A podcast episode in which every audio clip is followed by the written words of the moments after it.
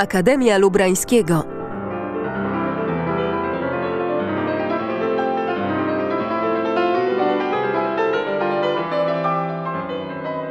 Zaprasza Szymon Bojdo.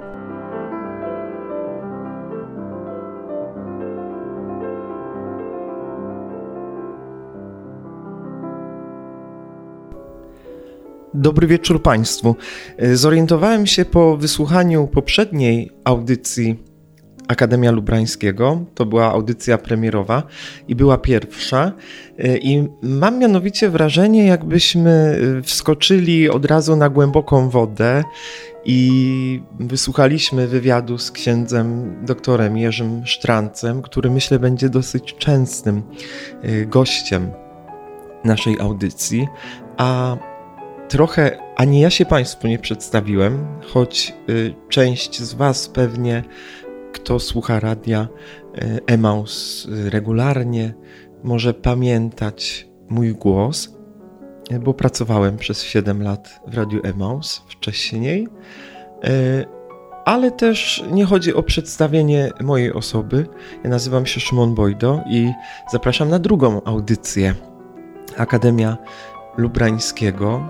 Było parę pytań w międzyczasie właśnie dlaczego ta audycja i co w ogóle chcemy nowego wnieść do tego medialnego świata. Kto słucha mm, poranków, czy też y, wydań popołudniowych y, pasma y, w Radiu Emaus, może usłyszał kilka takich moich myśli na temat tego wydarzenia, ale chciałbym je tutaj może w pierwszej części dzisiejszej audycji nieco rozwinąć i one będą i tak bardzo pasowały z tym, co będzie w części drugiej i trzeciej. To na razie niech dla Państwa będzie niespodzianką, mm, kto będzie takim gościem wirtualnym e, w Akademii Lubrańskiego. Natomiast e, sam pomysł na audycję, e, mówiliśmy o tym i przedstawialiśmy w zeszłym odcinku historię, która dzieje się teraz też na naszych oczach, e, budynku, którym jest Akademia Lubrańskiego. Tym, co się w tym miejscu dzieje. I dlatego, że ja na co dzień, oprócz pracy dziennikarskiej, pracuję również e, w obszarze kultury, e, pracuję w teatrze i zajmuję się organizacją pracy artystów, to zauważam i obserwuję kulturę i bardzo się nad nią zastanawiam. Mianowicie myślę o tym, co dzieje się we współczesnym świecie z kulturą. Na przykład ostatnio zauważamy, że bardzo mało ludzi uczęszcza i bierze udział w różnego rodzaju wydarzeniach kulturalnych. Być może inaczej jest z festiwalami, na które walą tłumy ludzi, szczególnie jeżeli festiwal jest muzyczny, bo wtedy chce się spotkać ze swoją ulubioną gwiazdą, ze swoim idolem, posłuchać ulubionej muzyki. No i właśnie, tak to współcześnie wygląda, że kultura przestała być dla nas czymś, co jest codziennością, z czego korzystamy i co pozwala nam świat odbierać, tylko kultura stała się raczej domeną święta, czymś świątecznym. I nie wiem dlaczego daliśmy sobie wmówić, być może, albo y, jakoś tak to przeżywamy, że wydaje nam się, że kultura jest czymś elitarnym i czymś, do czego nie mamy dostępu. A właśnie jest wręcz przeciwnie. Dobra kultura jest czymś egalitarnym, czyli, jak Państwo dobrze wiecie, czymś, w czym Wielu z nas, każdy z nas w równy sposób może wziąć udział. Jeżeli są jakieś bariery w odbiorze kultury, o nich też będziemy niebawem rozmawiać, to tymi barierami może być co? No może być to bariera ekonomiczna, bo czasami wydarzenia kulturalne są drogie, ale chyba nie, bo gdy przyjrzeć się ofercie różnych instytucji, domów kultury, teatrów, kin, to są to w gruncie rzeczy bardzo tanie wydarzenia. Moglibyśmy brać w nich udział. W każdym razie kultura, która pomaga nam odczuwać świat. Taka jest moja idea i nad tym chciałbym się zgłębić. Zapraszam Państwa do właśnie takiej podróży, która potrwa przez, mam nadzieję, wiele tygodni i dzięki tym 45 minutom w poniedziałek wieczorem, albo jeżeli słuchacie Państwo w internecie na popularnej platformie streamingowej, to możecie wysłuchać sobie kiedy chcecie, ale jeżeli zdecydujecie się pójść ze mną i wziąć udział właśnie w tej wędrówce, to mam nadzieję, że razem e, zwiedzimy, zobaczymy niesamowite, piękne światy. Światy, które kultura właśnie nam otwiera. I mam nadzieję, że będzie otwierać jeszcze częściej. To, czego moim zdaniem potrzebujemy, i do czego będę zapraszać w tej audycji, to właśnie kultura pogłębiona. Nie kultura celebrytów, nie kultura, y, która wynika li tylko ze y, popularności, ale taka, którą czasami trzeba odkryć, niczym tajemnicę, spróbować zajrzeć gdzieś głębiej, y, wydobyć ją, może czasami zamkniętą w jakimś skarbcu czy sezamie. Taką możemy mieć możliwość, to kultura pogłębiona, a to, co dla mnie również bardzo ważne, to kultura relacji. Trochę zapomnieliśmy, że kultura jest relacją pomiędzy nami, na przykład pomiędzy rodzicem a dzieckiem, pomiędzy przyjaciółmi, pomiędzy pracodawcą a pracownikiem. Mówimy o tym, że ktoś ma kulturę lub nie ma kultury, tak? Ale w takim znaczeniu kultury i sztuki również e, pomiędzy artystą a odbiorcą następuje pewnego rodzaju relacja. I chciałbym się przyglądać i odkrywać, jakie właśnie te relacje są. Mam takie wrażenie, że często nam się wydaje, że te relacje są trudne albo właściwie niedostępne, dlatego że na przykład y, odnosimy wrażenie, że y, sztuka którą tworzy dany artysta, jest na przykład hermetyczna. Albo jest zrozumiana tylko dlatego. To nie znaczy, że ja występuję przeciwko sztuce abstrakcyjnej, a z taką spotkamy się już w następnej audycji, tylko występuję przeciwko temu, żeby relacje artysty i odbiorcy y, były po prostu oddzielone jakąś przepaścią.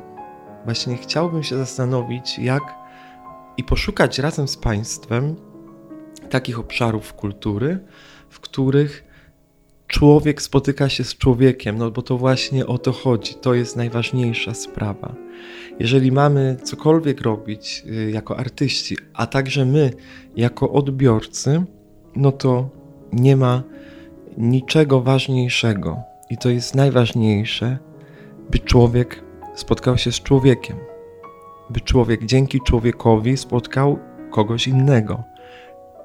I ten inny, żeby był dla nas ciekawy, żebyśmy go odkrywali, a nie atakowali, żebyśmy budowali relacje o dobrej jakości. To jest właśnie kultura relacji. I do takiego myślenia zainspirował mnie y, również patron Akademii, która stoi obecnie na Ostrowie Tumskim. I tam ten budynek, przekształcony już dwa razy, mm, stoi od XVI wieku. Jan Lubrański, biskup poznański. E, kiedyś na pewno musimy przyjrzeć się jeszcze e, jego osobie. Pod koniec maja jest wielkie święto w Akademii Lubrańskiego. E, były wręczone nagrody, mówiliśmy o tym w zeszłym tygodniu, ale chciałem właśnie wytłumaczyć trochę, dlaczego właśnie Akademia Lubrańskiego i Jan Lubrański. No bo właśnie on również przeszedł taką drogę, o której wspomniałem wcześniej. Y, rozpoczyna karierę kościelną, moglibyśmy powiedzieć, może tak brzydko, ale rzeczywiście zostaje biskupem y, zaczyna sprawnie administrować y, diecezjami, bo najpierw nie był w diecezji poznańskiej. I co on robi?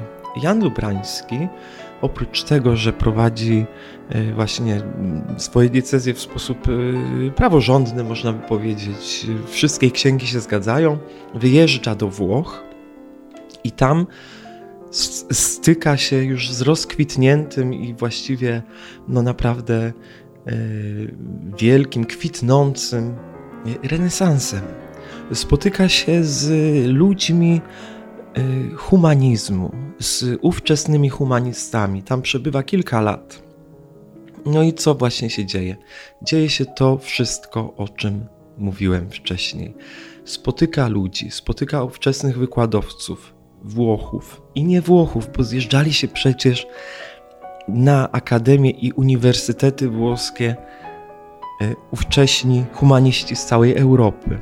I tam poznaje ideę renesansu, ideę humanizmu, zapala się do nich i wraca już na e, biskupstwo poznańskie. No i robi nic innego jak przeflancowuje właśnie idee renesansowe i humanistyczne do Polski. To właśnie dlatego powstaje Akademia jako miejsce spotkania uczniów z ich mistrzami. Ale możemy powiedzieć, że Akademia jest też miejscem budowania relacji. Y, to, co mnie fascynuje, to że Jan Lubrański założył na Ostrowie Tumskim wodociąg, a więc spotyka się kultura również z nauką, z techniką i wyciąga po prostu z nich to, co najlepsze. A takim już zupełnie pięknym przykładem jego działania, które cechuje y, coś niesamowitego, to zbudowanie psauterii, którą Państwo dobrze znacie z Ostrowa. Ona stoi przy kościele Najświętszej Maryi Panny, w której to mieszkała grupa kilkunastu młodych mężczyzn i ich zadaniem było tylko i wyłącznie to, żeby przez 24 godziny, przez wszystkie dni w roku w poznańskiej katedrze rozbrzmiewały psalmy.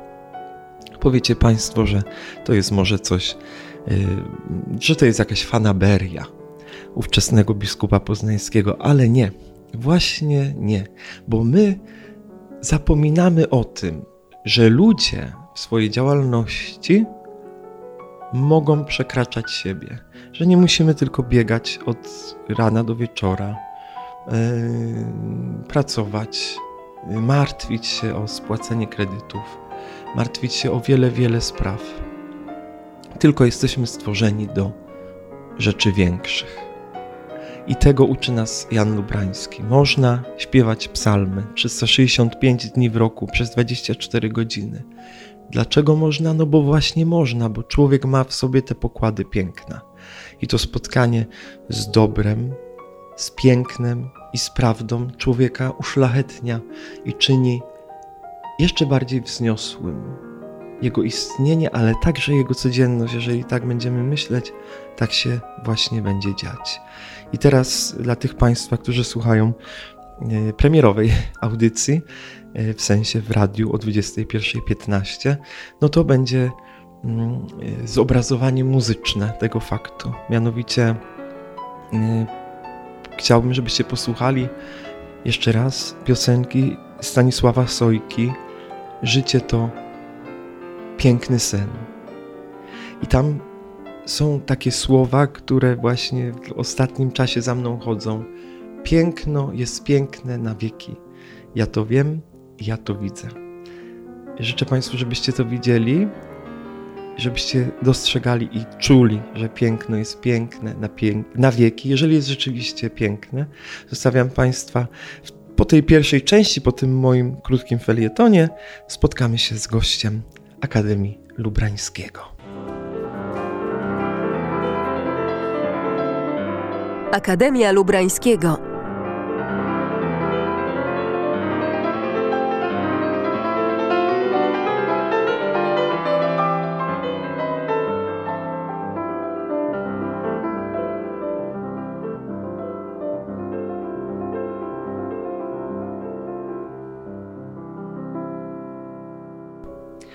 A w drugiej części y, powiedziałem, że spotkamy gościa w Akademii Lubrańskiego, ale sytuacja będzie taka niecodzienna, bo i też niecodzienne były ostatnie urodziny Jana Lubrańskiego, kiedy Fundacja y, Akademii Lubrańskiego, y, szacowna kapituła wręczała nagrody Divinis et Humanis. Przypomnijmy, że na nagrobku Jana Lubrańskiego jest taki napis, że ów biskup był biegły w sprawach boskich i ludzkich. I właśnie takie osoby chciano uhonorować y, tą nową poznańską nagrodą, która y, wprowadza taki element ogólnopolski, ogólnokrajowy z elementem regionalnym.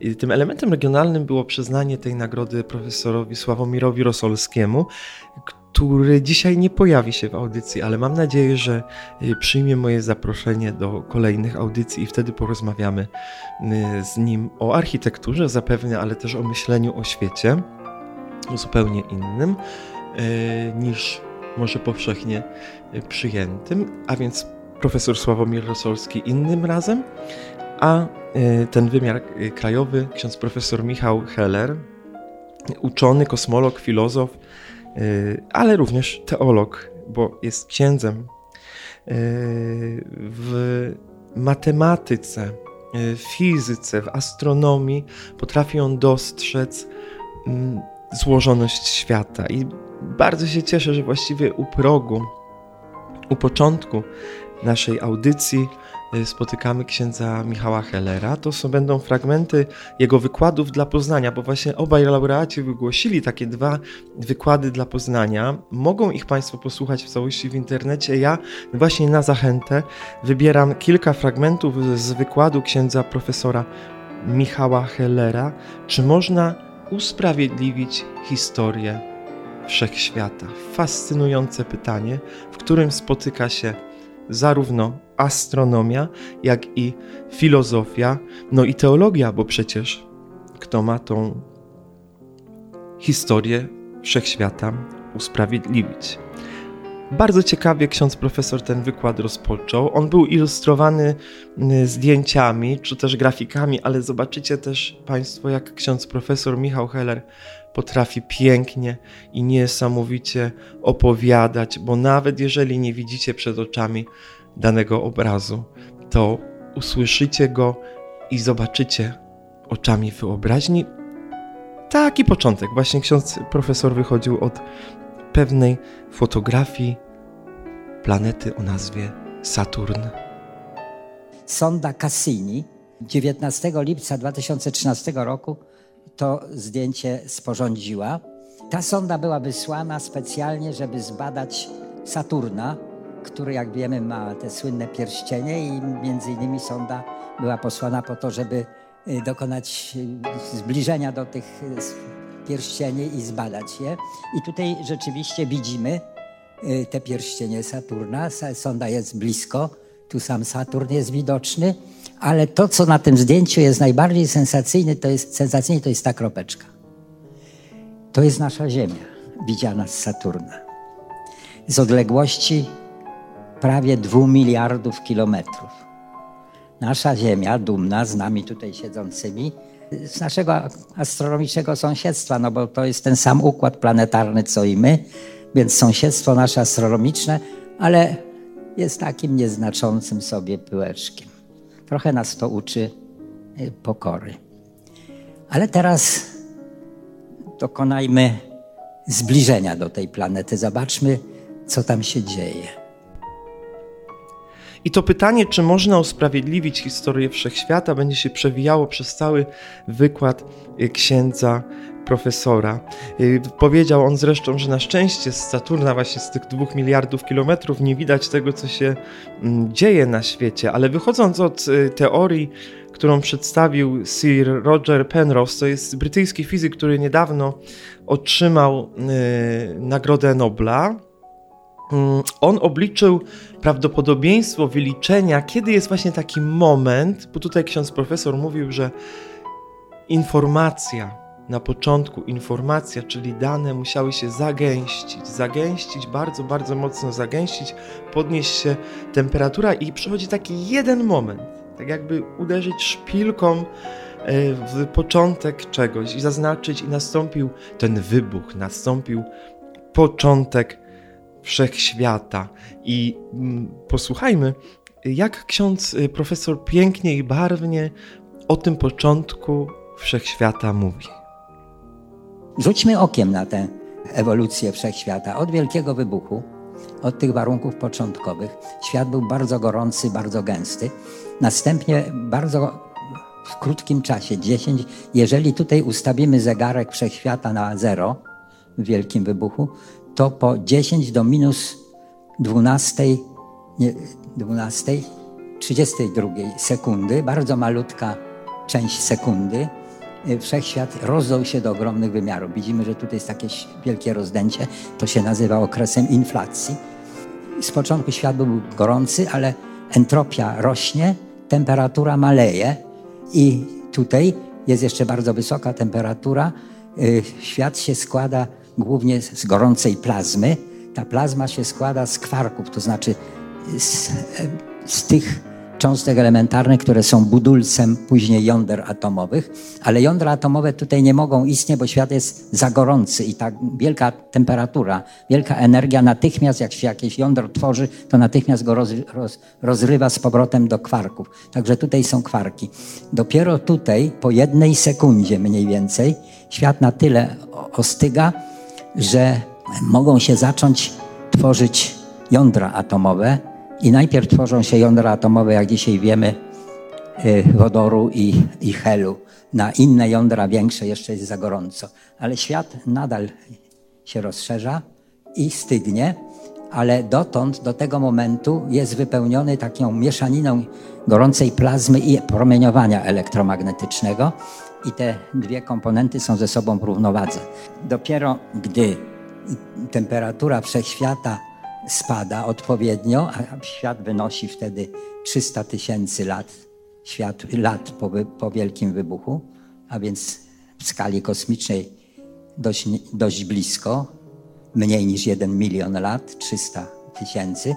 Wtedy na tyle temperatura spada, że promieniowanie elektromagnetyczne odłącza się od innych, od tej plazmy i już teraz niezależnie się roz, y, propaguje i mogą się tworzyć już tutaj jądra e, pierwiastków chemicznych cięższe niż wodór i, i, e, i hel. One się tworzą we wnętrzach gwiazd, które zaczynają tutaj e, powstawać. Czyli wodór i hel powstaje na początku, tutaj, w tym momencie, a potem inne pierwiastki chemiczne, jak się już tworzą gwiazdy i galaktyki, gdy świat staje się coraz chłodniejszy, to powstają. Jak wiemy, do tego, żeby powstało życie, potrzebny jest węgiel, bo chemia organiczna to jest chemia węgla. Y, węgiel może powstawać we wnętrzu gwiazd, gorących gwiazd, ale musi być kilka generacji gwiazd, żeby powstał węgiel. To znaczy wodór i hel, te pierwotne pierwiastki, przepalają się na cięższe pierwiastki, potem gwiazda wybucha, w postaci tak zwanej gwiazdy nowej lub supernowej, zanieczyszcza środowisko tymi nowo powstałymi pierwiastkami, cięższymi niż wodór i hel. I z tych gazów, z tych zanieczyszczeń powstaje druga generacja gwiazd. I dopiero w drugiej generacji gwiazd, która już jest zbudowana z cięższych pierwiastków, drugiej lub nawet trzeciej może powstać węgiel. I taką gwiazdą trzeciej generacji jest nasze Słońce, które miało już w sobie węgiel i wtedy E, no właśnie Słońce powstało i Słońce wydało z siebie cały układ e, planetarny. No i teraz jeszcze bardzo ważna kwestia, bo nawet jeżeli dochodzi się do e, tegoż wszechświata, który jest, prawda, coraz cieplejszy, a potem się ochładza, i potem pojawiają się jedne gazy i drugie gazy, a potem kolejne związki chemiczne, to powstaje pytanie, czego potrzeba, żeby powstało życie? I co składa się na życie, od kiedy, od jakiego momentu mówimy, że na przykład na jakimś miejscu wszechświata rozpoczyna się życie, a potem co z tym życiem się dzieje. Myślę, że to jest bardzo zaskakujące i słowo entropia zapamiętają Państwo na długo. Słońce wydało z siebie cały układ e, planetarny i właśnie tą malutką planetę, i zresztą Saturna też ze Słońca odrywała się materia z równikowych e, części mm, Słońca powstawały planety, między innymi Saturn i, i, i nasza Ziemia. Już bogata w węgiel, już mogła się tu zawiązać ewolucja organiczna, no i, i powstał człowiek. No właśnie, to na tej planecie, na tym małym e, pyłku dzieją się różne rzeczy. Tutaj już nie straszę Państwa e, fragmentami z wojny, tylko widzimy piękny szkic Van Gogha. Ale ten szkic jest równie zastanawiający. Mianowicie widzimy tutaj ciekawe rzeczy. Mianowicie widzimy to, co fizycy nazywają układami dynamicznymi. Układem dynamicznym jest, są te domy, układem dynamicznym jest to drzewko i ten staruszek. Ale jest zasadnicza różnica między tymi układami dynamicznymi a tymi. Mianowicie to są tak zwane układy liniowe. Istnieje w fizyce i w matematyce teoria zwana teorią układów dynamicznych. To jest teoria matematyczna, ale ona mówi o powstawaniu struktur. I struktury nieliniowe to są takie jak te domki. Można to porównać do klocków. Jak się dwa klocki weźmie, można na nich położyć trzeci i budować konstrukcję. To, to jest y, układ dynamiczny liniowy.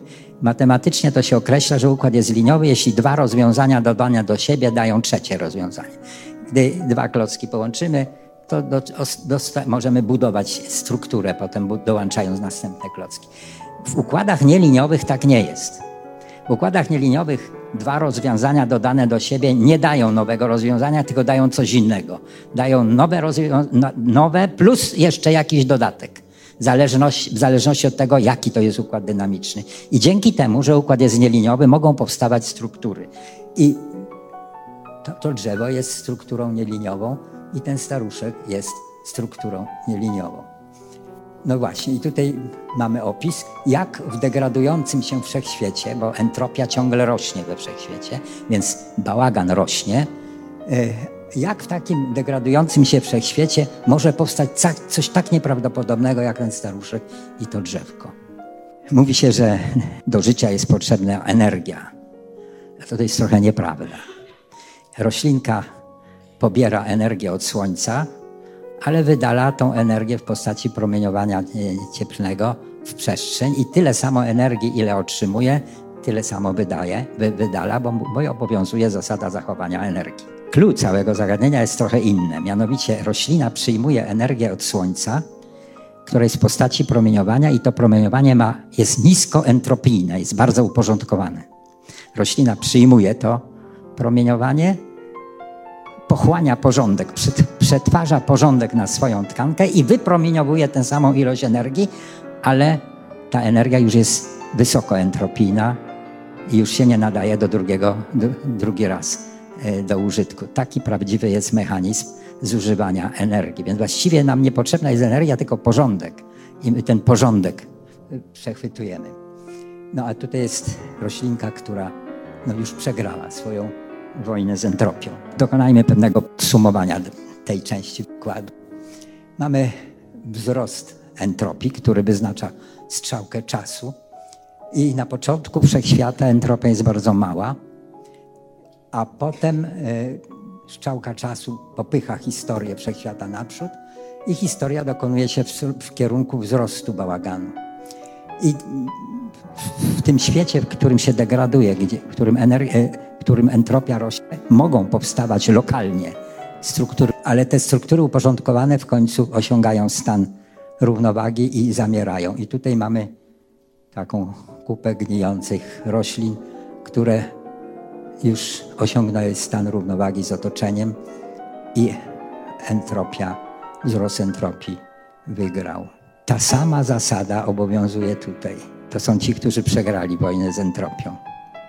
Jak się wyrównuje temperatura ludzkiego ciała z temperaturą otoczenia, to ciało jest zimne i chowamy je w mogile. W mogile. Można powiedzieć, że taka jest geneza zła fizycznego, no bo śmierć jest złem, e, ale to jest zło fizyczne, wynika z spraw fizyki. Jeżeli chcemy żeby struktury powstawały we wszechświecie i życie się rozwijało, to są koszty.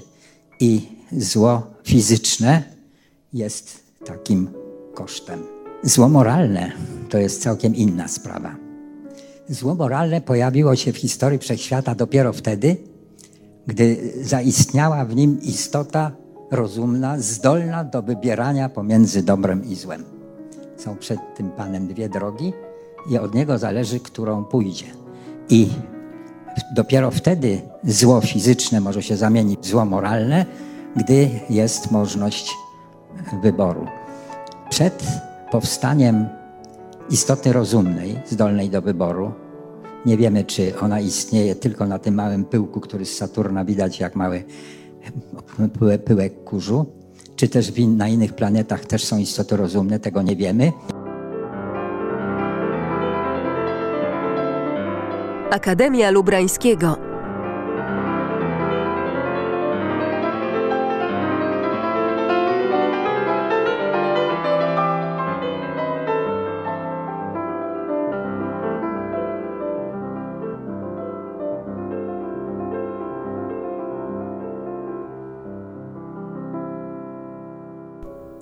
I teraz witamy już w trzeciej części audycji Akademia Lubrańskiego po przerwie muzycznej.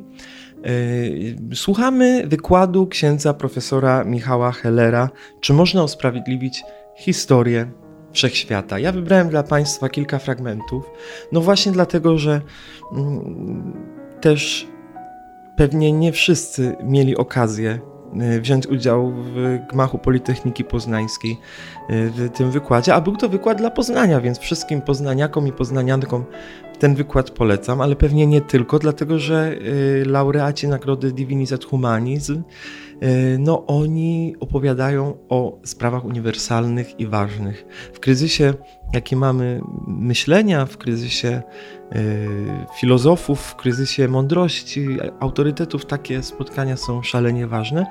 W drugiej części posłuchaliśmy trochę, jak świat powstał i się rozwijał, a co się dzieje, kiedy życie rozwija się i pojawia się w nim rozumna istota? No to może być i dobro, i zło. Właśnie wtedy o tym teraz opowie ksiądz profesor Michał Heller. Zło moralne to jest całkiem inna sprawa. Zło moralne pojawiło się w historii wszechświata dopiero wtedy, gdy zaistniała w nim istota rozumna, zdolna do wybierania pomiędzy dobrem i złem. Są przed tym Panem dwie drogi i od Niego zależy, którą pójdzie. I dopiero wtedy zło fizyczne może się zamienić w zło moralne, gdy jest możliwość wyboru. Przed powstaniem istoty rozumnej, zdolnej do wyboru. Nie wiemy, czy ona istnieje tylko na tym małym pyłku, który z Saturna widać jak mały pyłek kurzu, czy też na innych planetach też są istoty rozumne, tego nie wiemy, ale nawet jeżeli tylko życie jest na jednej planecie we wszechświecie, to przed powstaniem życia na tej planecie świat był moralnie neutralny. Było zło fizyczne, rosła sobie entropia, ale nie była zło moralnego. Zło moralne pojawia się w momencie, gdy istnieje możliwość wyboru. No i tutaj mamy to kluczowe pytanie. Ale jeszcze bardziej kluczowym pytaniem niż pytanie, dlaczego zło, to jest pytanie, dlaczego w ogóle istnieje raczej coś niż nic. Zobaczymy, że te dwa pytania są ze sobą połączone. Dlaczego istnieje co, raczej coś niż nic?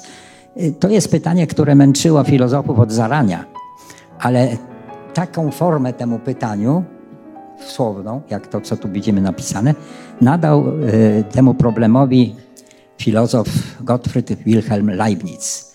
I to się przyjęło, to jego sformułowanie. Ono jest w tej swojej prostocie i klarowności bardzo dramatyczne i ten dramatyzm tutaj bardzo ładnie wychodzi. Y, jest to bardzo istotne, podstawowe pytanie metafizyczne. To jest tajemnica istnienia jak to się zaczęło. Mówiliśmy na początku o tym polu możliwości, no ale to pole możliwości, pole musiało się zawęzić, musiało wydać z siebie informacje. Ale dlaczego to się stało? Przecież prościej by było, gdyby nie było nic. Dlatego to jest wielka tajemnica istnienia. A tymczasem to, co istnieje, to nie jest cokolwiek, coś. tylko to jest cały wszechświat. Bardzo skomplikowany, ze wszystkimi prawami przyrody, z tym wszystkim, o czym przed chwilą mówiłem. Dlaczego to istnieje? Mamy, I co więcej, wszechświat jest dla nas zrozumiały. Nauka jest wynikiem tego, że świat się przynajmniej w pewnych granicach da zrozumieć. To Einstein zawsze mówił, że y, największą niezrozumiałą rzeczą jest to, że wszechświat jest zrozumiały. To jest wielka tajemnica zrozumiałości. I otóż ja stawiam tezę, że te dwie tajemnice, tajemnica zrozumiałości i tajemnica istnienia, to są dwa oblicza tego samego pytania. Dlaczego istnieje raczej coś niż nic? I to coś jest zrozumiałe. Filozofowie zadają nam i odpowiadają na wiele pytań, ale tak jak słyszymy, są pytania podstawowe i takie, które e, uruchamiają mnóstwo jeszcze innych skojarzeń i myśli. No właśnie, to pytanie Leibnica, czy istnieje bardziej coś niż nic, bardzo poetyckie. E, posłuchajmy, jak ksiądz Michał Heller jeszcze rozwija e, tę myśl Leibnica i przenosi ją na jeszcze głębszy poziom, próbując y, znaleźć y, taką motywację bardzo wewnętrzną, może wręcz duchową, można by powiedzieć, do y, tego pytania. Ksiądz profesor Michał Heller. Były próby odpowiedzi na pytania Leibnica przy pomocy odwołania się do praw przyrody, do fizyki. Są takie znane modele, że tam mechanika kwantowa, prawa kwantowe mogą wyjaśnić prawdopodobieństwo, z jakim świat powstanie z niczego. Różne próby tutaj ta plansza tylko tak symbolicznie pokazuje, że istnieją różne próby przyrodniczego, matematycznego wyjaśnienia e, istnienia wszechświata, ale, ale wszystkie te próby zakładają, że istnieją prawa przyrody i przy pomocy tych praw przyrody starają się wydedukować, dlaczego się tak stało, że świat zaistniał. Tylko, że problem polega na tym, skąd się wzięły prawa przyrody. To jest, prawa przyrody też są czymś. I pytanie, dlaczego istnieje raczej coś niż nic, dotyczy także praw przyrody. I tę trudność, jak wyjaśnić istnienie praw przyrody, dostrzegł już w starożytności Platon.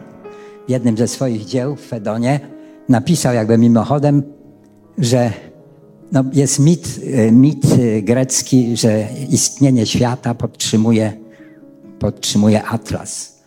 Mamy jego wizerunek, kulę ziemską podtrzymuje, dzięki temu świat istnieje, że Atlas go podtrzymuje. No piękna, piękna opowieść, ale Platon rzucił uwagę, rzucił pytanie, ale nie dotykamy, odwołując się do Atlasa, czyli do praw przyrody, nie dotykamy nawet pytania, co podtrzymuje Atlasa.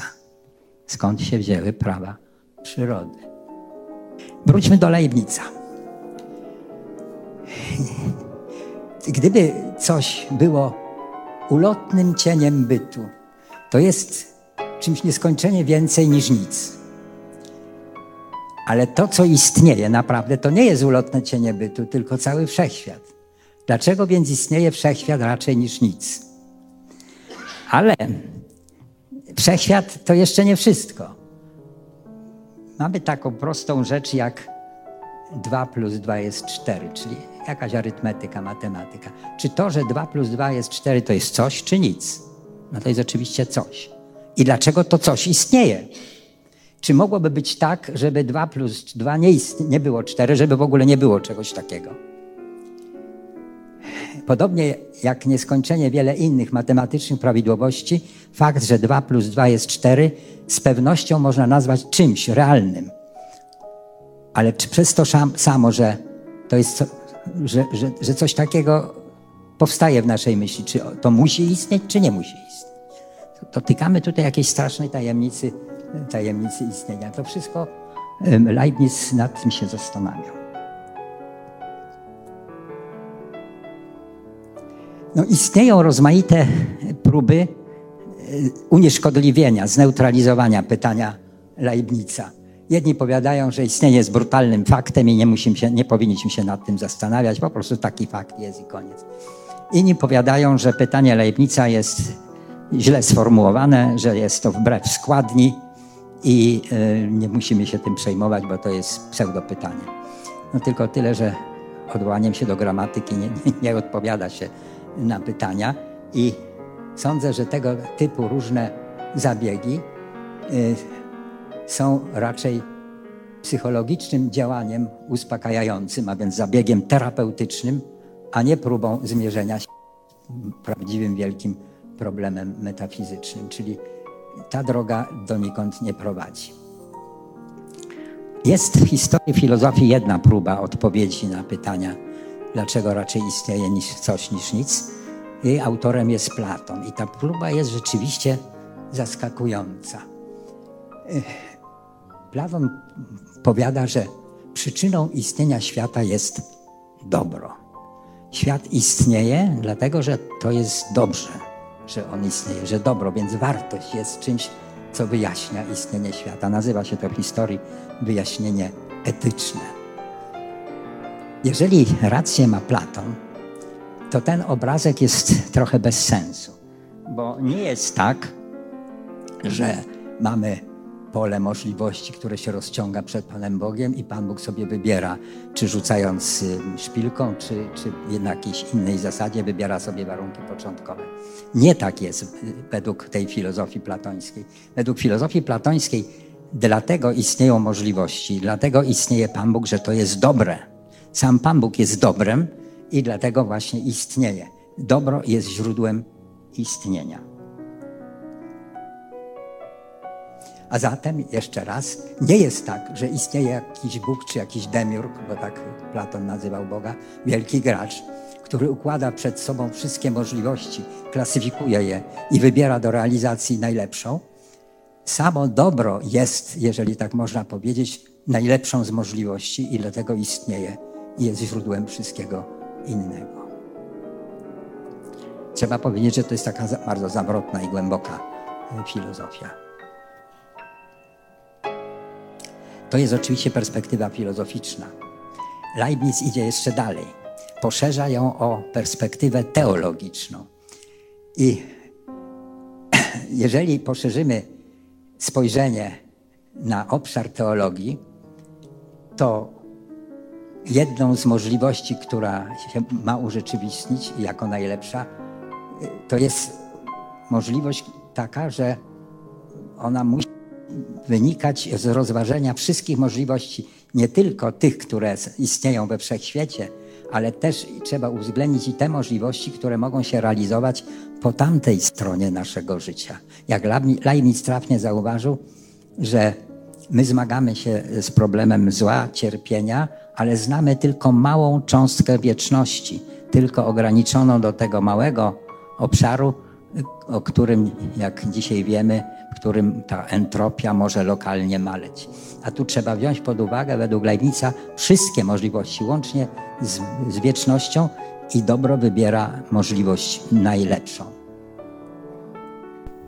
No i to jest taki najmniej lubiany moment y, w radio, i w audycjach w ogóle, kiedy orientujemy się, że minęły już 45 minut i niestety nie mamy czasu na to, by jeszcze dłużej posłuchać wspaniałego, fenomenalnego wykładu księdza profesora Michała Hellera. Ja myślę, że już jest mało ludzi, którzy potrafią w ogóle y, wypowiedź o tak trudnych sprawach tak maksymalnie uprościć, y, bym nawet ja, który no jako żywo z matematyki i fizyki byłem nogą y, straszną, to wysłuchawszy y, księdza Michała Hellera, no wiem jak powstał świat i przynajmniej jestem tym bardzo zainteresowany. Mam nadzieję, że również Państwo byli. Zapraszam do wysłuchania całego wykładu. Zapraszam do kolejnej audycji Akademia Lubrańskiego już za tydzień i mam nadzieję, że odezwą się Państwo jakoś do mnie, może dacie wiadomość zwrotną, czy audycja się podoba, a może są jakieś tematy, które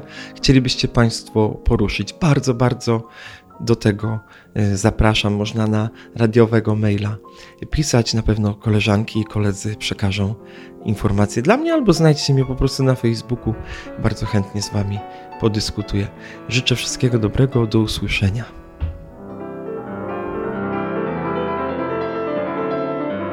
Akademia Lubrańskiego